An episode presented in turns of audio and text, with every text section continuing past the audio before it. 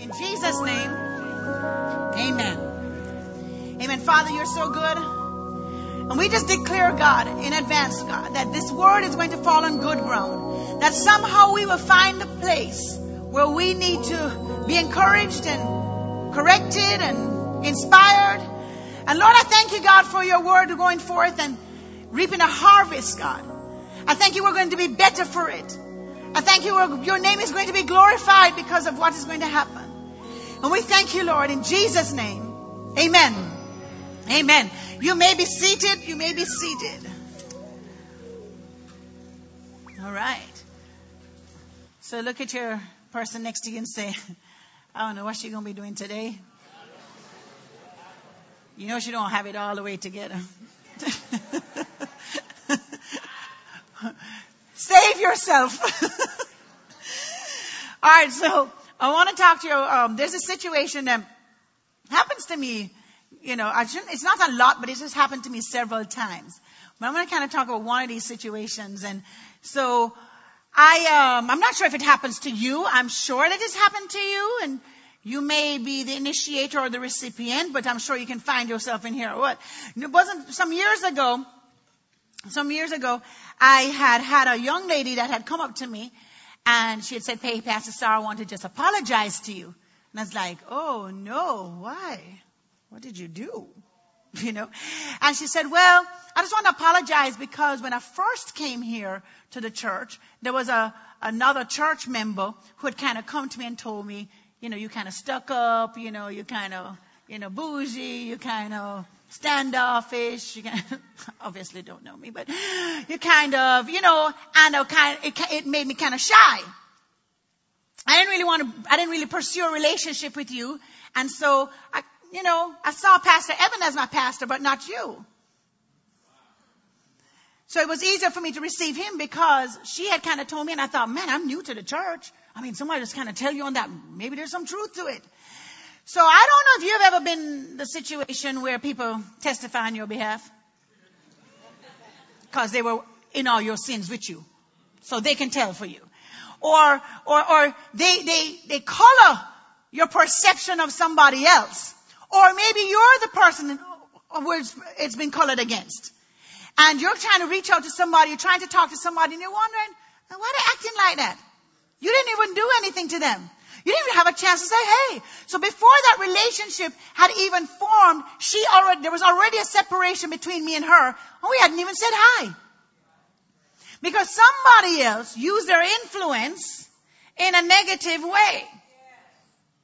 And so she now we got it straight. She's one of my very close, close friends right now. I mean, we, we fight for each other. We don't fight each other, but we fight for each other. And she, we're really tight. But it's amazing that that you can have people who feel they can leverage their influence that way. Well, how does this influence come? I want to talk to you from the subject of words with friends. Because there's words and they're friends. They're words and they're friends. You know, you could have been on the receiving end. Some of you right now on your jobs, you know, are on the receiving end of people talking about you, making things up about you, fabricating things about you. As if they, you know, as if they know you. And you are being persecuted unnecessarily because of the influence of other people. So Hebrews 11:3 tells us this, that the worlds were framed by the word of God. So God shows us a process right there that your framing, your natural manifestation that you see is based on words. So you can create an image or a perception in your mind based on words. In the beginning, God wanted light, so he said there was light. He wanted man, he created man. What he wanted, he declared and he said. And I want to challenge us and I want us to find ourselves in our relationships. What are we saying and to who are we saying it? And how is that coloring? How is that forming? How is that benefiting the person or the relationships that we are in? Because see, words carry value. They carry immense value and they can color our minds if we're not careful. So, let's talk about that. The visible comes from the invisible.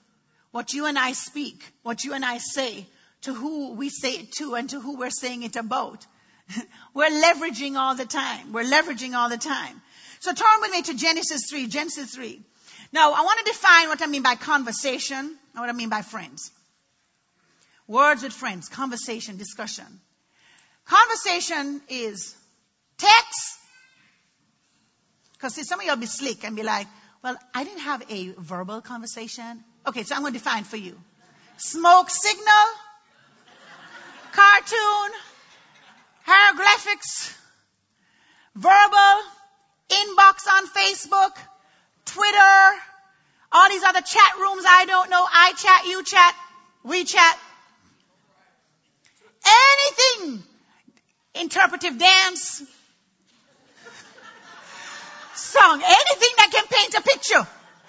We're talking about conversation. Alright? Conversation. So, so what are we talking about? Friends. Friends. How many of us have found friends? You remember that?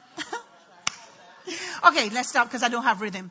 But, um, friends, two kinds of people. Pullers and pushers. Pullers and pushers. What are pullers? Pullers are the people who pull you away from what's good, what's right, what's holy. Pushers are ones who push you towards what's good, what's right, what's holy. And we've got some pullers in our life. And we've got some pushers in our life. So here's the thing, Genesis 3-1. I'm going to tell you about this story here. And, you know, I was, um, you know, kind of you know many of my story and, you know, my life was kind of chaotic, but I didn't know it was chaotic. You know, I, I grew up in a music environment and my dad was gone eight months, pretty much to nine months out of the year. It was normal to me. I didn't see that was abnormal. I didn't think nothing was wrong with it. I mean, I stayed to you now and you're like, oh, what? I, you know, my mom was missing. I had an uncle who used to like to drink. And you'd be like, oh my gosh, CPS, CPS, come, come get her. Well, to me, I'm like, oh, this is, this is just how we roll, okay? I'm stealing food sometimes to feed my little siblings. It's alright. That's what we do. So I didn't know nothing was wrong. So I had a little group in high school. You'll see them at the grand opening because they all gonna come over in here. You'll see how we do. And when they, I started moving away from my group because this older girl started talking to me. And so she started talking to me and she didn't have a dad. She had a mom. They were very bitter. This mom was like really lunatic. I mean, just cut her girl's hair off for no reason, stuff like that. I mean, just lunatic stuff. You know, and so I wanted to go to this weekend. No, I am 13. Imagine this. 13. And so my dad happens to be home. It's Easter weekend. It's carnival weekend in Jamaica. That means you're just, you know, partying your life out. I was clubbing already at 13 because I looked that old. Because sin will make you look old. I mean, I am so much cuter now. I mean, like, like, I can't even explain. I'm like aging in reverse now. But if I show you pictures of when I was 13, you'd be like, Pastor that was not you. I look like 25. I didn't even need to card me. That's how much sin I was in at 13. I was in the ninth grade. Sinning. So anyhow, me and this girl, we go and I go home and I go because good obedient children ask their parents, can they go for a whole weekend, two hours away to party? so I said, hey daddy, can I go? No, you're not going. You're only 13 years old. Where do you think you're going? Three, three days away? Two hours away? No, we didn't have cell phones and all that. You're not going. I was like, okay. But old girl, she was right up there with me. And she was like, oh, sorry, he can't tell you that. I was like, he can't? He can't? Wait, hold on. Newsflash, newsflash, he can't tell me that. Why can't he tell me that? Sorry, you're here, you're raising these kids by yourself, your uncle is drunk, he's never here. He's not even really the parent. You're the one that's always here. You've been telling them what to do. You can tell yourself what to do. You can handle it. You've been handling it all this time. And so I was like, oh yeah, you're right. I've been handling it all this time. Uh, yeah. So I went to my dad and I said, I'm leaving. You can't tell me what to do. I don't care what you have to say. I'm the boss. And he was like, if you ever leave, don't come back. I said, Psh, oh, no big deal. Packed up my stuff and I left home. 24 hours later, I almost got gang raped. Idiot. Running away from home. Dumb stuff. But how did I, now, now here's the thing. I am my father's favorite child. This is true. If Pastor Che was here, he'd tell you it's true. He has favorites. And I am his favorite. Maybe because my mom was such a little terrorist that he just felt sorry for me and just, but I mean, I was with my dad everywhere. On every stage show that he was with, I was. There's even footage on YouTube in 1979. I'm six years old in a studio session. All this weed smoke and I'm the only child in there with all these men who are doing music. I was never separated from my dad. How did I get from being the favorite to leaving the place of favor? What caused me to do that? A conversation words with the wrong friends. Words with a friend who probably had her own bitterness, her own anger, didn't probably like the fact that I did have favor with my dad, didn't like the fact that even though I was in a bad situation, I never saw anything different. I did not realize anything was wrong until she came into my life. Let's turn to Genesis 3. Genesis 3. It says this. Genesis 3 says, Now the serpent was more subtle than any beast of the field, which the Lord God had made. And he said unto the woman, You, yea, has God said, You shall not eat of, every tree in the garden? And the woman said to the serpent, let's just start right there. See, she just had a conversation. Conversation. She didn't, she didn't get the lesson. Stranger danger. Stranger danger. You see a snake coming up walking on legs to you. Don't you think that if I brought the snake in here on some legs, this place would be cleared in a second. So here she come talking to this, oh, you cute little snake, let's talk. Okay. It must have been like a Disney snake. So the woman says to the serpent, we may eat of the fruit of the trees of the garden, but of the fruit of the tree which is in the middle of the garden, God said, you shall not eat of it, neither shall you touch it, lest you die. And the serpent said, girl, please, you're not going to die. You're not going to die. God just making this stuff up. God knows that in the day you eat, then your eyes are going to be open. Don't you like that, Eve? Don't you want the eyes open like a Maybelline commercial? Your eyes are going to be open, girl. It's going to be open. You're going to see so much, you know. And um, and you shall be as gods, knowing good and evil. And when the woman saw that the tree was good, she didn't see it until something was said. She didn't see the tree was good until somebody said something to her. And so here it is. And then it says, no, that she saw it was good for food. And then it was pleasant to the eyes. So all of a sudden you see it. No, you start to desire it. All off of one little conversation. It's kind of like, it looks like, look like she's describing a single guy to a single girl. Your eyes open. See that it's good. Then you got desire for it. Uh-huh. And says, and a tree to desire to make one wise. Yeah, I want to fit in. I want to be like God. I have FOMO. I don't want to be left, left out. You know what FOMO is? Fear of missing out. You all need to get with the times, okay? Get with it. All right. So she don't want to be left out. She wants to be like the gods. She wants to fit in. She wants to be, you know, she don't want to be left out. So he, he capitalizes on something on the inside of her. And she took it thereof she eats it and then she turns around and has another conversation with her boo. Hey boo, don't leave me out here. We won. We together. What you mean you're not going to have sex with me and you're single? No, we're together. Remember, we're friends. We're going out. We're dating. I'm going to marry you. Maybe 10 years from now, but I'm going to marry you. You see? So here's what she does. Because what does a puller do? A puller makes the one thing that is missing become everything. The one thing that's missing becomes the only thing that matters. That's what a puller does. So yeah, you're married. Your husband big belly didn't affect you before. I mean, his stomach out to here, you've been doing balance beam, surfing, drawing maps. I mean, who's in the mirror? You just be like, you're so fine. I like, I like that odd shape you got there. You're just unique. All of a sudden you get with a friend and she's like, oh girl, I don't know how you at the gym and he's not at the gym. And, and, and you're like, he's like, oh, I like that six pack. And then you're going, you didn't even know there were packs. You didn't even know they came in packs. You like the waves. You know, you are, you, you like the waves. But all of a sudden now, all of a sudden, your desire changing, your outlook changing because of a conversation that is illicit from a puller who's trying to pull you away from your family. They want nothing good for you, but you're giving them influence.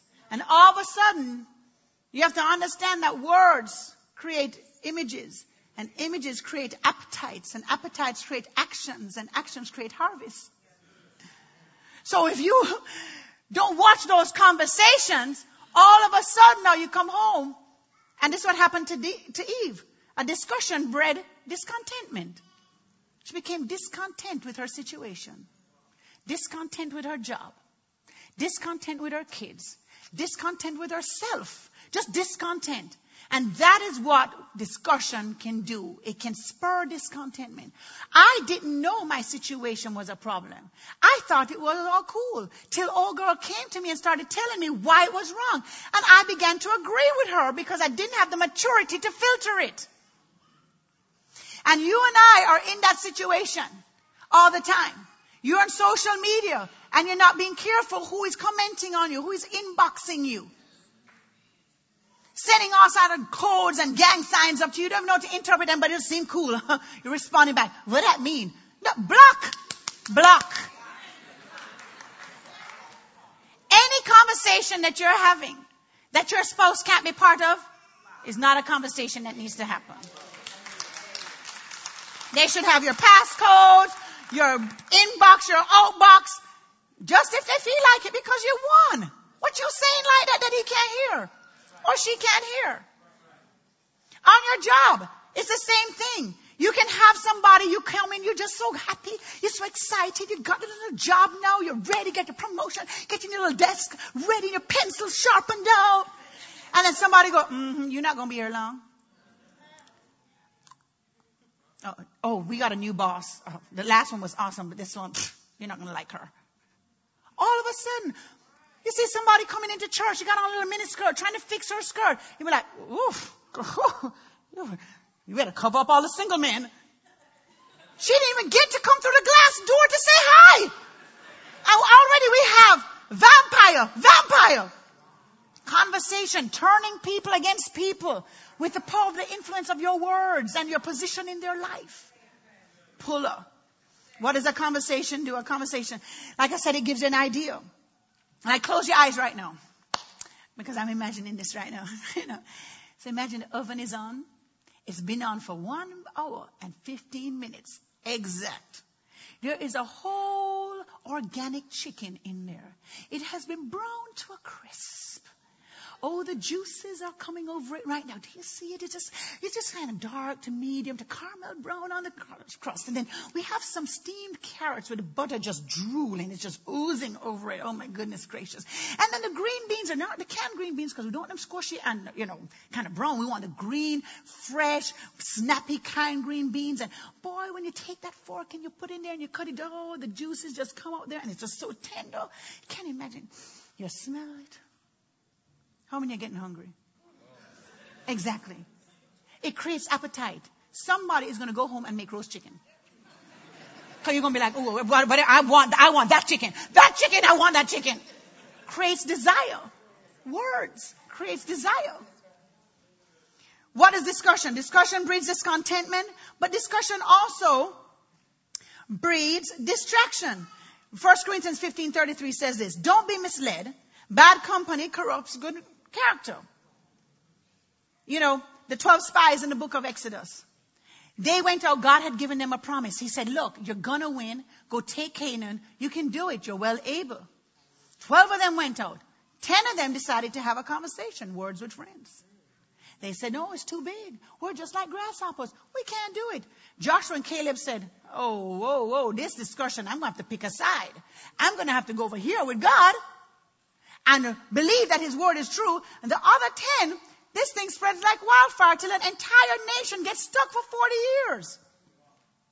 Because the gossip, the words with friends were wrong. So here it is, they're stuck in a wilderness. It's like you're driving on a GPS, you're driving using your GPS, and you get distracted because you're on your phone or you're talking to your kids, and you miss your exit. So then now you have to go to a whole other exit, turn around. You have to understand that your distraction doesn't just affect you. Everyone you're influencing, everyone you're carrying with you is affected on that journey. Your alignment is going to impact your assignment in God. Who you hook up with is going to have an impact on where God is taking you.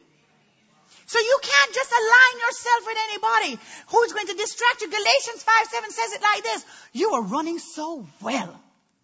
Just running, running, running so well. Who? Because every conversation begins with a who. Who has distracted you?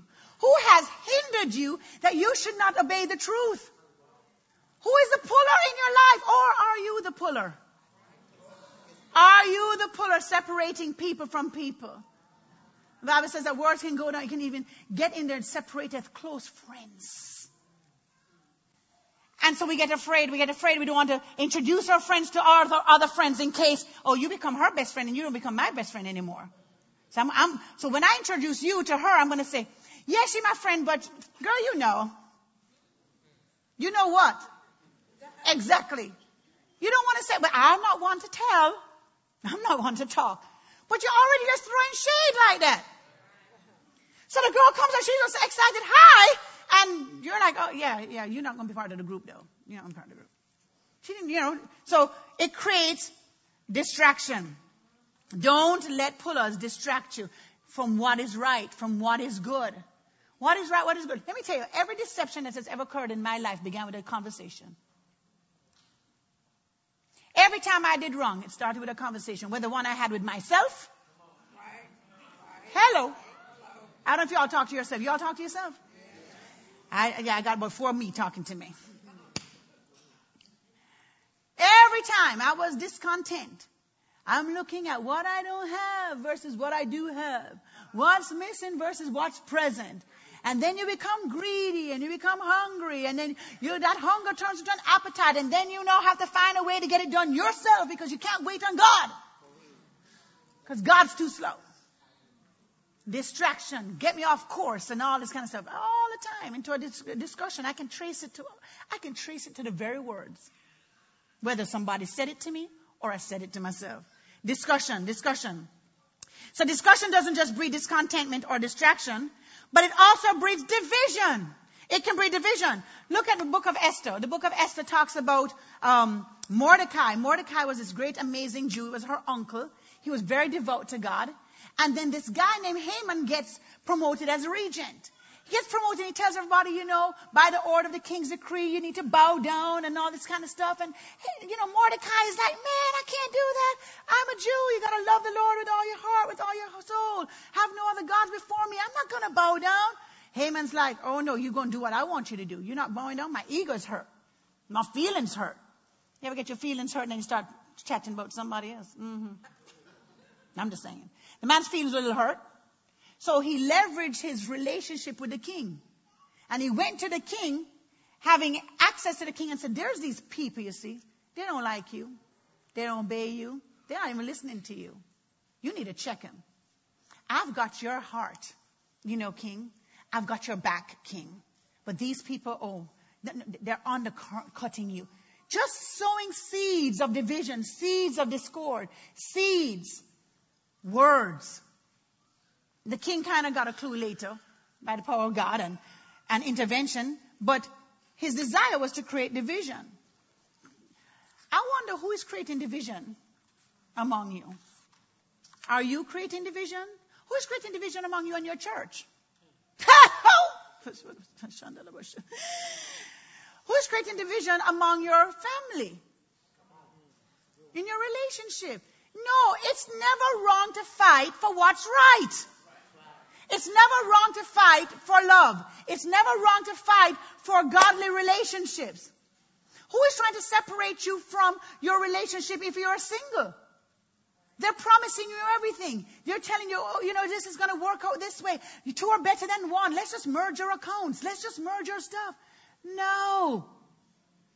Why they have to move into your house?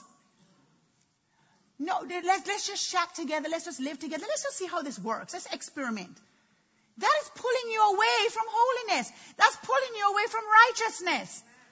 That's a puller. All right, so here's this last thing. It can foster disillusionment. Disillusionment. Judas, Judas, Judas. Poor little Judas. You know, Judas, Judas, you know, we think of Judas and we just think, oh, he's the one that betrayed Jesus. But you know, he repented in the end. He was so sorrowful.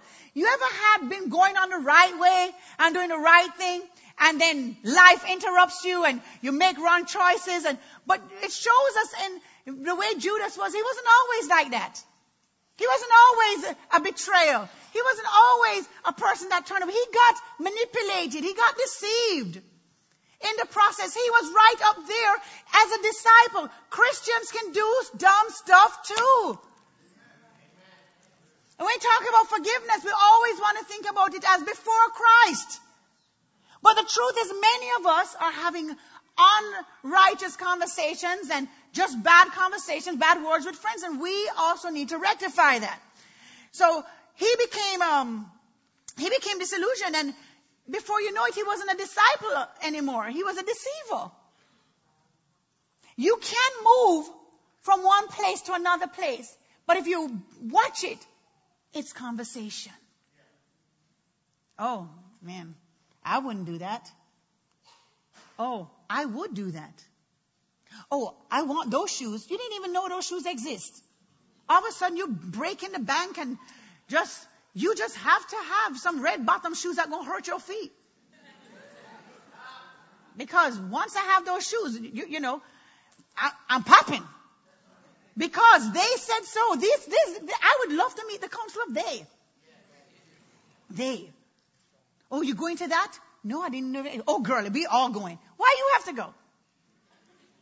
You, you, you too broke to go. You can't go. but your words with friends will make you go ahead and mess up your little budget. Mess up your budget. Mess up your life. And then, hey. All right. Acts 9. We're going to read this and we're going to get ready to close. because you know, that's what preachers do. They have to close several times. You're not a real preacher till you close three times. There you go. All right. So, you know, so, so here's the thing. On the other hand, there are pushers. Not dope pushers. but people who are pushing you towards destiny, pushing you towards God, pushing to you towards your call, pushing you. Right? These are your cheerleaders. These are the people that find what's right and not what's wrong. They're very rare, you know. They're very rare. Acts 9:26. I don't mean like I love this. I mean I love this here. All right, so are you in Acts 9? Yeah? Well, look at the screen if you're not. Okay, here it goes. Then the disciples took him by night and let, okay, forget that part. Verse 26. And when Saul, this is Saul before he converted to Paul, right? Before his name was Paul. So this is Saul. He was still operating as Saul, but not in the bad Saul. He was now the good Saul, but not net Paul. Yeah. Okay. So when Saul was come to Jerusalem, he essayed or desired, he wanted to join himself to the disciples. Look at that. He wanted to be part of a true group. Paul was like, pick me, pick me. I want to be part of the team. I want to be part of the disciples. I want to be part of the group. I don't want to be like Shrek. I don't want to be all alone. And, but, but, but, but they, there we go they, were all afraid of him and believed not that he was a disciple. Mm-mm-mm. They were looking at Saul and going, remember you were the one that was murdering all the little Christians. They were holding his past against him. These people who walked with Jesus all this time and saw Jesus heal people, raise people from the dead, saw the love that Jesus had towards the, the woman caught in adultery and the, the woman at the well and, and the woman with the issue of blood and how he, he raised up Jairus' daughter. This same Jesus of compassion. These people said, oh no, he could change me, but he can't change you. I don't want you to be part of the group. Oh no, don't you know he's the one that kills Christians? Always regurgitating the past. Using their influence to block him out of his call. But then there was a pusher. There was a pusher named Barnabas. And says, but in contrast to that, Barnabas took him and brought him to the apostles and declared unto them how he had seen the Lord in the way and that he had spoken to him and how he had preached boldly at Damascus in the name of Jesus. And he was with them coming in and going out at Jerusalem. And he spoke boldly in the name of the Lord Jesus and disputed against the Grecians that they were about to slay him, which when the brethren knew, they brought him down.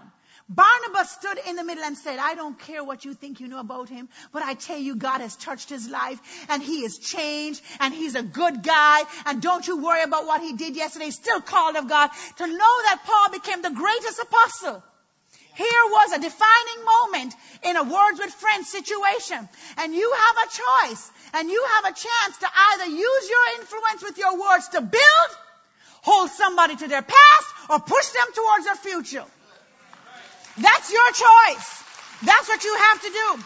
Naaman had a maid and she pushed Naaman and she said, you're sick, but I know of a prophet. I know of a prophet that if you just go to him, you'll get healed. Some of you know people are sick. Their marriages are sick. Their minds are sick. They're heartbroken and discouraged. And instead of you pushing them towards healing, you're going, girl, I understand. Man, I know. It happened to me. You're pulling them into despair. You're pulling them into isolation versus pushing them into community pushing them into community. That's what Naaman's maid did. It didn't matter what station she was. She used her influence. Her words brought her to a great place. It's the same thing in Luke 5:19. There was this, this group of friends and this man was really sick and Jesus was preaching and they couldn't get him into, to see Jesus and so they removed the roof. Are you that friend? Are you that puller, that pusher that will say, let me remove the roof let me take the weight of who you are. And yes, everybody's rejected you. And yes, you have leprosy. And yes, your legs are not working. And yes, you're deaf. And yes, you're dumb. And yes, you're blind. But I don't care. I will associate myself with you because I know the right words you need and I will put you on my back and I will take you to the roof and I will tear everything off and I will lower you down because that's the kind of friend I am. Or are you that person that's like, I don't want to be associated with the sick. I don't want to be associated with the blind. I don't want to be associated with the lame because they don't fit in my group. They don't shine on me. They don't make me look good. What is your decision today? What is your decision today? Friends don't leave friends alone. Friends don't leave friends alone. You know, Ruth and Naomi, I mean, got wisdom on how to catch the right kind of guy. You need the right kind of friend. I mean, I talk to the guys here. I have some ex-players that I talk to. They've been redeemed. And I'm like, so what attracts you to, I mean, like, like I want to have a single ladies, you know, I want everybody to get married and, you know, kind of have the kind of marriage I have or better, you know, well, you know, however it goes, Monday, Friday, Wednesday, you know, and, uh, they said, well, Pastor Star, we don't like when the girls just come up to us and say, what's your number? We don't like when girls when they, their clothes are too low and they look too, they're, they're doing extra. That's what they say, extra. Everywhere I go, I see them in front. Hey, hey. I'm, I'm just trying to help you out. I'm trying to help you. The kind of guy that you're looking for, okay, you want him way up here. And the same thing for you guys. You want her way up here. But your words, your words, all you have is player words. You have no words of purpose. No words of comfort, no protecting words. Everything is about, you know, uh, you know, it's just a game. You have to change your lyrics. Stop listening to K104. Yeah, you need to be doing some worship music. Get a heart together. And all of a sudden, you're praising God and stuff, and now you're on K104, and you mean, you know, you know every word to Beyonce's song. You don't know none of these songs up here. You know, you walk up into church and we think you're trying to walk into worship and you be like, formation, formation, formation. I mean, you just ready like that. You didn't know what was going on in your life. All of a sudden you start to listen to stuff and you just start to, you just start walking into worship. We're like, what is, what is going on with you? Words, They'll drop it like it's hot words are coming through the radio. And all you're hearing is this. So before you know you have this big desire. You're having this desire that is illicit and it's going crazy. And nobody can live up to this because those things are manufactured and produced and rehearsed and timed and edited. And you are now building your expectation on false words. So, are we going to be like Judas? Or are we going to be like Jesus? Imagine what it would be if we used our words to lift up than to lower down to build up than to break apart. Why don't you take a moment right now as we get ready to pray. Begin to think how are you using your words? You know, I have some um, some friends I thought was really neat. I was talking to them last week. Um, I don't know if they're here today or not, but um, Shane and Jennifer. So I was talking to them. I said, um, they told me that they're both doing, they're married, by the way, they're married. But they're both doing their master's something, something intelligent, that's, I can't pronounce, degree together. Like, right? And I thought that was so cool. Right? To be in a relationship that you could do it together. That it wasn't no intimidation. He didn't have to use his words to beat her down and say, no, you can't do that. You're not smart enough. And she didn't have to say, well, why are you going to be doing that now? I mean, don't you have a degree already? But they could use their words to push each other into their call. Push each other to a place where God wants them. How beautiful is that? In a friendship, in your job, no matter where you are, be a pusher. So I'm going to pray right now if you bow your heads and I'm going to call for four things. The first thing is if you've been injured by a puller in your life, where you know you've been the subject of talk, people trying to blast you out and tell what you did and didn't do, even though they weren't up in there with you. They like to testify. Or you've been the person that have been parts of those conversations where you've kind of turned your nose up sometimes and you've kind of pulled away, pulled other people away from forming relationships. Then I'm going to pray for you. If you've never accepted Jesus Christ as your personal Lord and Savior, I want to give you that opportunity today. Because the word that He has over you, His banner over you is love. If you want to recommit your life, because you know, you know what, Pastor Sarah, the truth is, I just really need to make up my mind on which side of the fence